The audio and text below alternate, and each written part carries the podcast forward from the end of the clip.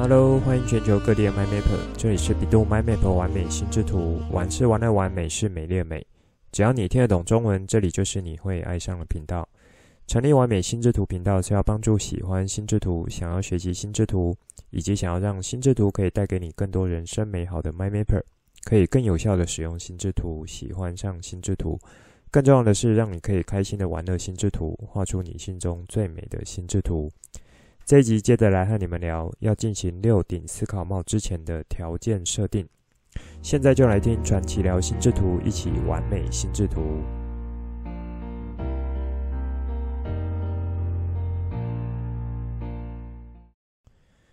开头想先和大家再介绍一次完美心智图频道的使用。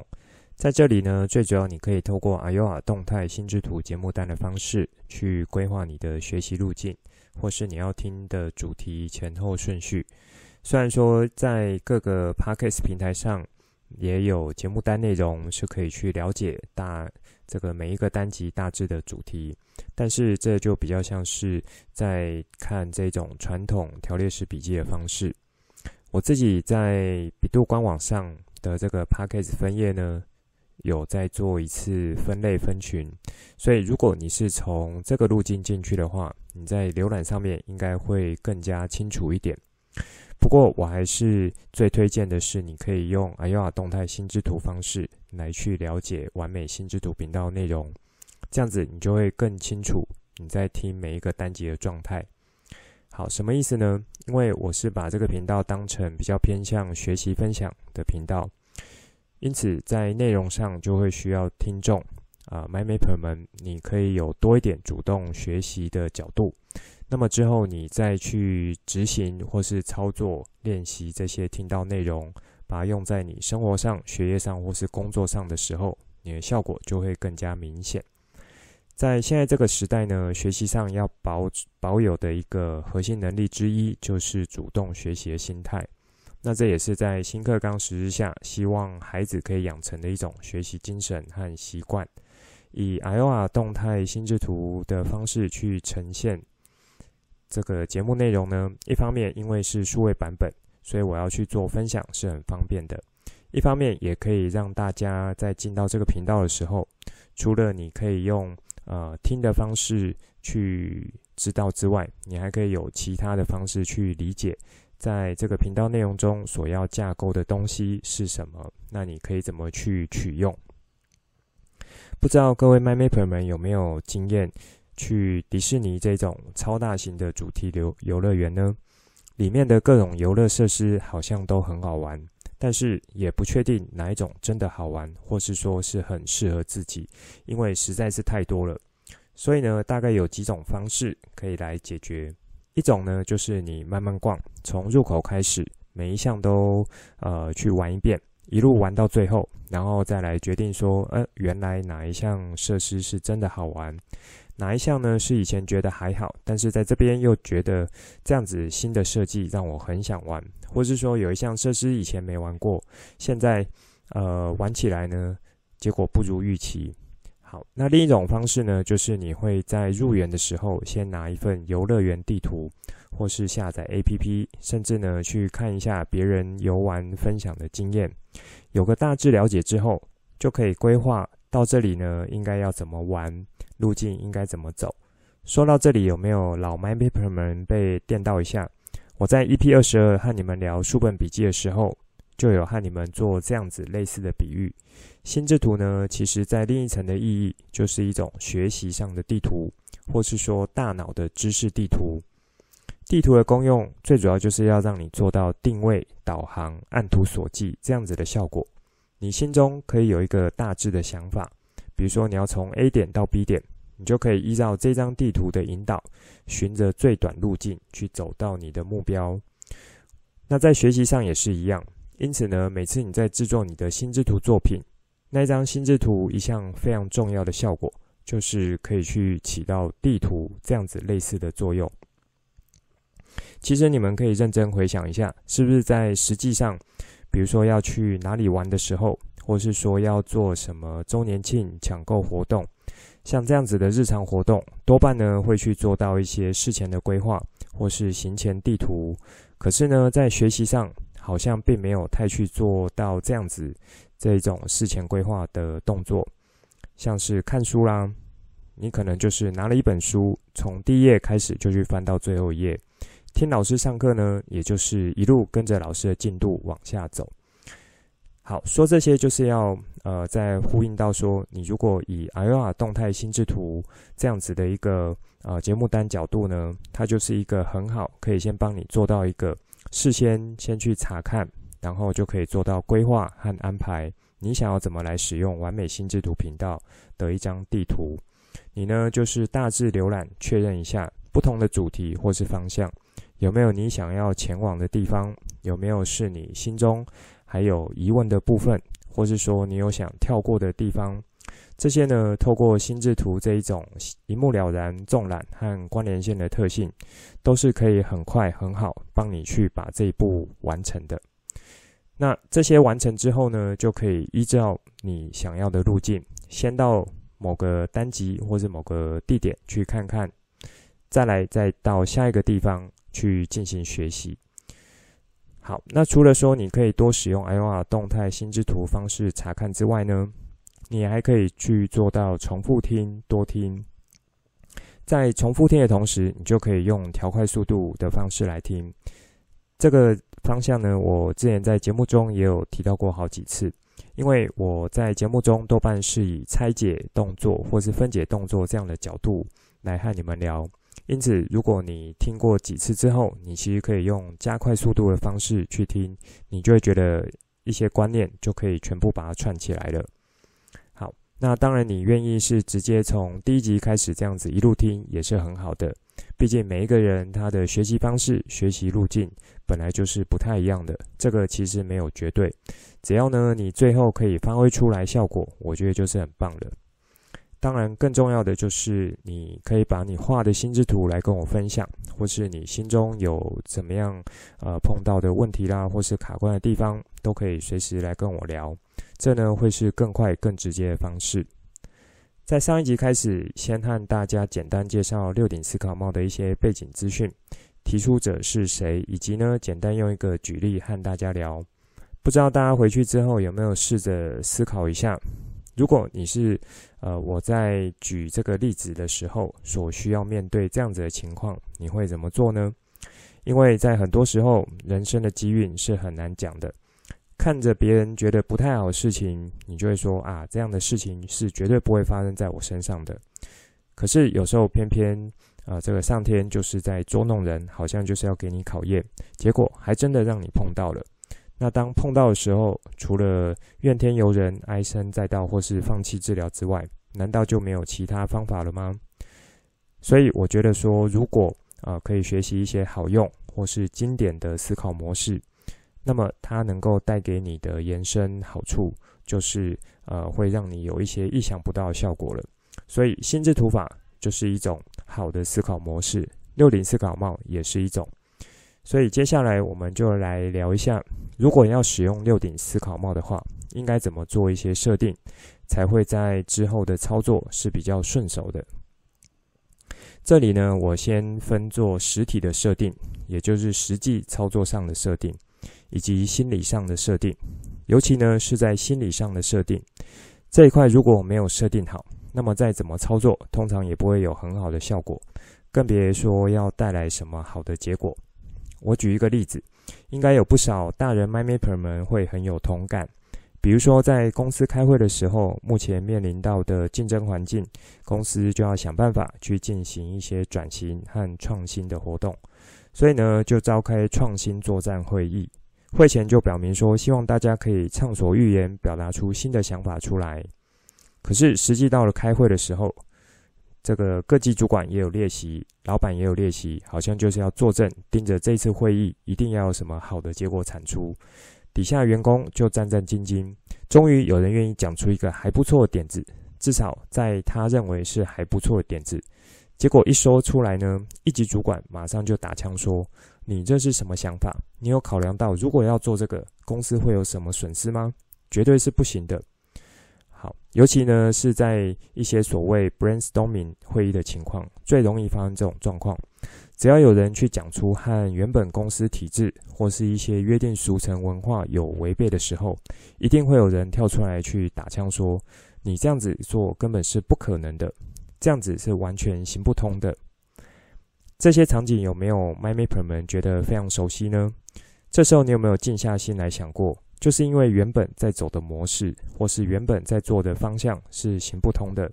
才要想去做一些新的方向。可是新的方向本来就是和原本的方向不一样，但是当下却不去思考说应该可以怎么转弯，而是觉得说只要一转弯，好像就是偏离轨道，很危险这样子的心态。好，那我想讲出这个例子呢，呃，是要带出另一个层面问题，就是我们人类其实是一种惯性的动物，因为有惯性。才可以用最少的能量和最少的资源去完成事情。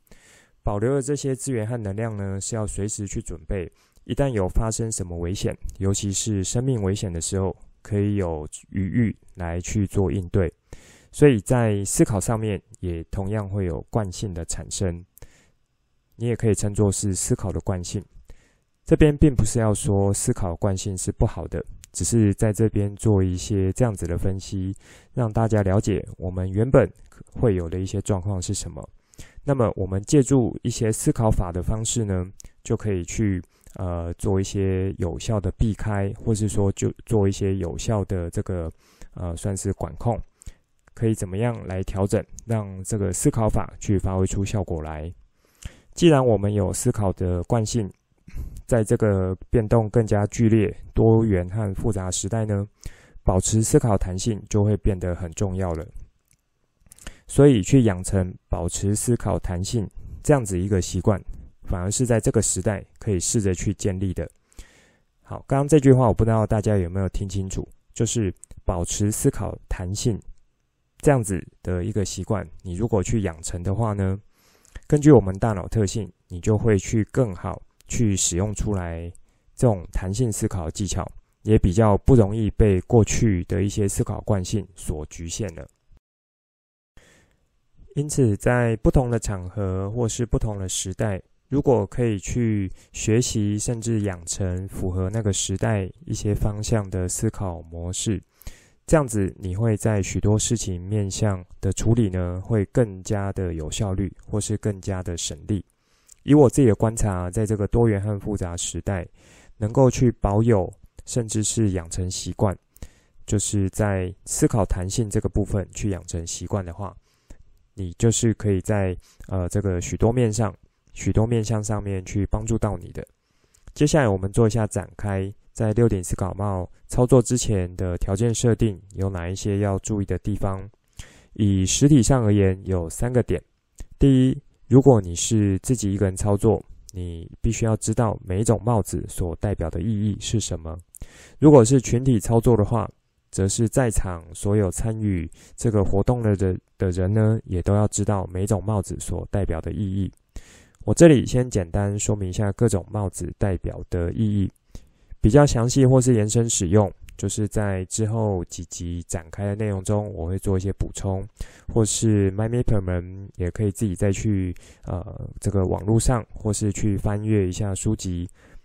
六顶思考帽的六种颜色分别是白帽、蓝帽、红帽、黑帽、黄帽，还有绿帽。这边的绿帽角度，并没有像是在台湾或是呃中国这边大家所认为的绿帽比较负面的意思。而是当初迪波诺先生他以颜色角度来触发，绿色可以连接到情感是有什么的这样子的角度。其实，在心智图法中，色彩也是一门学问，因为人类对于色彩的情感是与生俱来的，是融入在生活中的，和很多事物呢是有很深的连接性。如果你是新加入的 MyMapper，可以去听看看 EP 十七、十八这两集心智图法和色彩有关的单集。老 MyMapper 们如果忘记了，也可以回头去复习一下。拉回来说，白帽白帽代表的是中立客观的角度，通常在操作的时候，代表就是资讯的提供、资讯的收集，因为资讯、资料、数据的本身是中立的、客观的。因为很多的讨论和决策是要依据手边有的资讯来加以判断，如果提供的资讯不够，做出的决策就会失焦。因此，当讨论到觉得需要有更进一步资讯才能做出下一步判断的时间点，这时候呢，就可以让白帽来进行数据的提供。在白帽这里呢，你可以使用的联想就是白色，它是一个很纯净无瑕，没有受到污染，因此也就是中立客观的样貌。对于讨论事物来讲呢，资讯、资料和数据事实的呈现，就是以这种中立的方式去表现出来的。蓝帽代表的是指挥控制的角度，在操作时候可以代表就是去控制整体讨论流程的进行，以及呢，当其他帽子的发言如果有超过原本的这个颜色立场设定的时候，这时候蓝帽就可以去做出一些裁决的动作。在蓝帽这里，你可以使用联想的，就是蓝色是大海的颜色，也是天空的颜色，多半是带有冷静、沉稳、顾全大局的样貌。因此，在操作六帽、六顶思考帽这个活动的时候呢，蓝色就是可以作为指挥控制的角色，最适合不过了。红帽代表的是直觉情感的角度。在操作的时候，代表是对一个议题或是事件的直觉性想法。这是在六顶思考帽中唯一一项可以让你畅所欲言的帽子。一般我们会说，你怎么讲话都不经大脑啊。在这时候，反而就是要你不经大脑思考，很立即的反应。因为通常立即性的反应是伴随着情绪、直觉、情感而来的。因此，可能当下你是呃，因为这件事情是非常开心，或是非常生气，这些呢都可以属于是红帽的思考角度。你可以使用的一种联想就是，红色就像是热情火把一样，很直接、很大方的表现出来，对各种人事物的感受，不管是好的表现或是不好的表现，就是很直接去表现出来。黑帽代表的是谨慎、负面的角度，在操作的时候呢，就是要代表去提出可能的风险，永远去以这种负面角度来看待事情。可是，在这边要注注意的是，这边呃黑帽提出的负面的事情呢，必须要有以事实根据为基础的去提出对应的风险。比如上一集和大家举例说。孩子考试作弊这件事情，身为父母角色的话，你知道当下的话，应该是会气得说不出来。接着，你可能就会想要开始去责备孩子，说：“你是怎么学的？你真的是让我太丢脸了。”甚至呢，你可能会想要去打孩子。像这些其实是属于红帽的表现，因为是一个很直觉的反应，很直接情绪上的一个表现。如果是黑帽的话，你必须要根据他做出的事实去提出一些负面的影响或是可能的风险，这样子的角度。比如说，你因为考试作弊，那你可能要面对的就是除了成绩取消之外，反而呢，你可能要背负着被同学用异样眼光看待的压力。还有，如果这是作弊，即使呢你是成功没有被老师发现，但这并不是靠你自己学来的。下次你如果碰到同样的问题的时候，你一样还是不会的。这样子，你觉得真的对你学习上是有好处的吗？好，这个是简单的举例，让大家做一下区分红帽和黑帽的一些差异。黑帽你可以使用的联想就是，黑帽多半是以负面、阴暗、沉重，或是谨慎、拘谨、一丝不苟这样子的角度，就像。呃，在这个法院或法官多半呢，可能就是会穿黑袍这样子的一个角色，呃，这样子的一个服装来去做一个代表。再来就是黄帽，黄帽代表是积极正面的角度，在操作时候呢，就是要去代表说，永远以正向的角度来看待事情。即使是微不足道，或是大家都看坏的事情，但你总是能找到好的一面，并且把它提出来，让大家去了解到这个好的一面。上一集我就是用黄帽的方式带大家很快走一遍。当时我就是用了站在说，对于学习是否会放弃这样子的角度来看，以相对弱势的孩子而言，如果他太早放弃掉学习这样子的热情，其实对他以后的影响是非常大的。而愿意去冒着风险也要考试作弊，或许在这个角度上呢，啊、呃，就是说学习是否会放弃这个角度，在这个孩子上面应该还是有一点希望的。那么立足在这个点，去和这个考试作弊的孩子去做一些更深入的这个探讨。和跟他聊，或许就可以去发现说，背后的成因可能是更加的复杂。黄帽这里可以使用的联想就是，黄色就像是阳光一样温暖，有很多在情感上使用会让人觉得开心或是充满能量的颜色，也就是黄色了，或是说和黄色有关。所以呢，黄色帽子的正面和积极是这么来的。最后是绿帽。绿帽代表就是创意巧思，这个思考能力，尤其是在现在这个时代以及可见的未来，当 AI 技术越来越成熟之后，人类可以呃人继续保有的竞争优势之一就是创意能力了。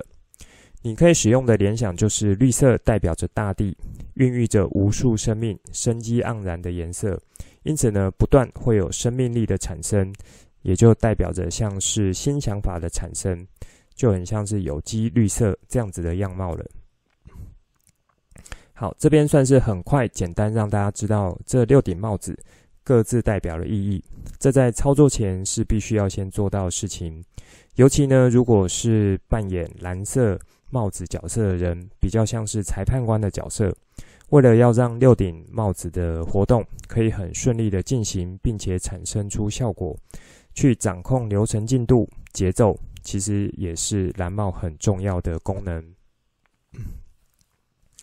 第二点就是在实体上必须要呃这个做到的是，可以借由一些小道具去加以引导，让整个操作过程更加顺利，或是说可以让参与者更加投入到情境之中。这边我提供几个之前我有在企业上课用过的方式，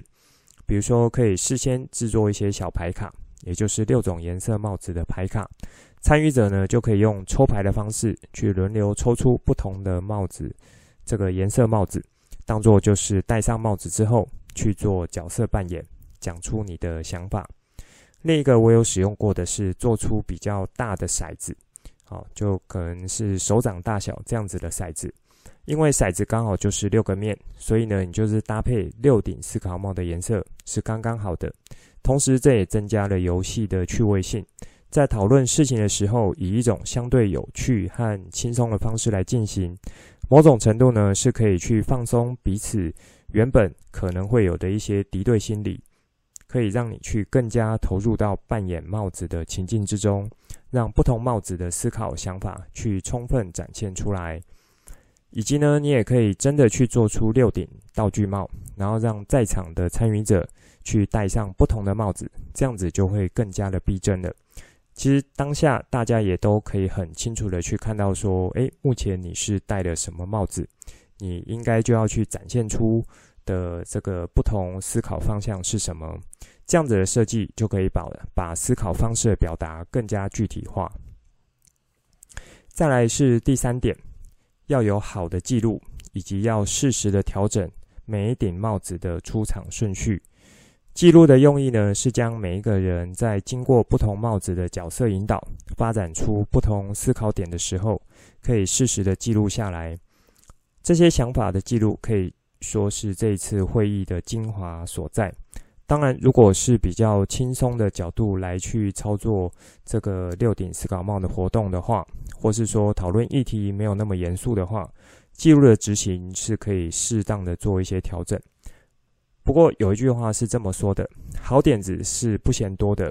而优质的好点子呢，更是难能可贵，灵光一闪，稍纵即逝。如果没有做好记录的话，很容易在讨论的过程中就会这样子随着讨论的热烈而淹没了。因此，说到这里，有没有聪明的 MyMapper 们被触发到？如果要做到一个好的记录，可以采用什么方式来去进行？像这种即时、多元甚至庞杂的这一种呃会议记录呢？答对了，就是心智图法中的笔记技巧——听讲笔记。这也是心智图笔记术中最高阶的技巧，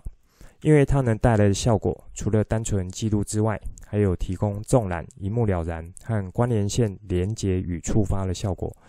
当然，如果你的心智图法听讲笔记还没那么纯熟，简单一点，用传统笔记、条列式笔记或关键字笔记一样是 OK 的。这里的用意是要把各种帽子产生的想法，可以很快如实的记录下来。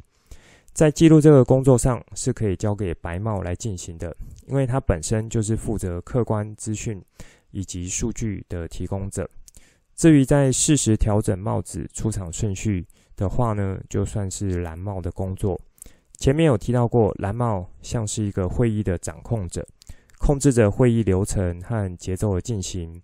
例如，你让一位平时就比较会有负面想法的人，又戴着黑帽的话，那么可能他提出的意见就会掺杂过多他个人原本就是很主观认定的成分，因而呢，使得去提出的论点和角度是有失偏颇的。这时候蓝帽就应该要视情况，让这个人去戴上黄帽，试着让这个人可以有呃完全相反或是不同角度来加以思考。实际操作情况其实会更加复杂得多，因为不见得平时有负面想法人戴上黑帽就不好，说不定他提出来的是真的。算是很好的提醒，很切实的去点出来说，呃，这件事情或这个想法的一个风险所在是什么。所以在不同帽子间的转换，适合哪些人戴，然后要让哪些不同的人来戴，这都会蛮考验会议主持者，也就是蓝帽的能力。有时候一个议题讨论久，就是呃，某些人他戴同一顶帽子戴太久的话，反而会偏离原本的议题，或是说会去涉及到这个个人情绪的主观表达。这时候呢，蓝帽也要可以去发现这样子的状况，可以适时的去做出一些调整。好，那以上就算是这一集想和大家聊的内容。最后是本周的贴文，这周我继续用心智图的中心主题要注意的事项，以图文创作方式让你们知道。有兴趣的 My Mapper 们。或是你想要从头好好打下基础的 MyMapper，想要认识心智图法这个很棒的思考工具，就可以再去看一下脸书 po 文。我已经把链接放在节目当中了。以上就是这一集想分享给大家的内容。最后帮大家整理一下这一集的重点。一开始再和大家介绍一下，可以多加利用 AYOA 动态心智图来帮助你。在完美心智图频道各个单集的学习和聆听，也可以作为学习路径规划的一种方式。这里我重新提出了心智图就很像是大脑的知识地图这样子的一个概念，让你可以更加理解。其实你也可以回头去听 EP 二十二集，我和大家聊书本笔记的时候所比喻的地图这样子的概念。接着和大家聊了一下思考惯性以及思考弹性这两个角度，在这个时代是更加复杂和多元的时候呢，有思考惯性是可以很有效率帮你解决掉很多事情。同时，如果你可以养成思考弹性的习惯，也可以去帮助你面对更不一样的变化。再来就是和大家展开来进行六顶思考帽的操作之前，有实体上的设定，也有心理上的设定。这一集我先和大家聊实体上的设定，分别有三个点。第一呢，就是要先对六顶帽子的意义要去做到理解。第二呢，就是可以制作一些小道具去加以引导，让思考活动更加顺利进行，让你的这个呃情境的投入更加的具体化。第三，要有好的记录。以及适时去调整每一顶帽子的出场顺序，这一部分就会有赖于白帽和蓝帽的执掌来去做好这一份工作。那我在介绍六顶思考帽各自代表意义的时候，同时有用心智图法角度去带出来，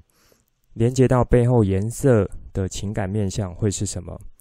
这边我是用比较容易理解的方式，还有简易的方式和大家聊实际的操作和。各自背后意义，如果 MindMapper 们有更加熟练的话，能够展开的东西就会更多。那你也可以获得的东西呢，也会更大。这集内容就先说到这里，之后再跟大家聊更多我对于心智图的认识所产生的经验和想法来跟你分享，带你一起重新认识心智图，一起喜欢上心智图。希望你会喜欢今天的节目。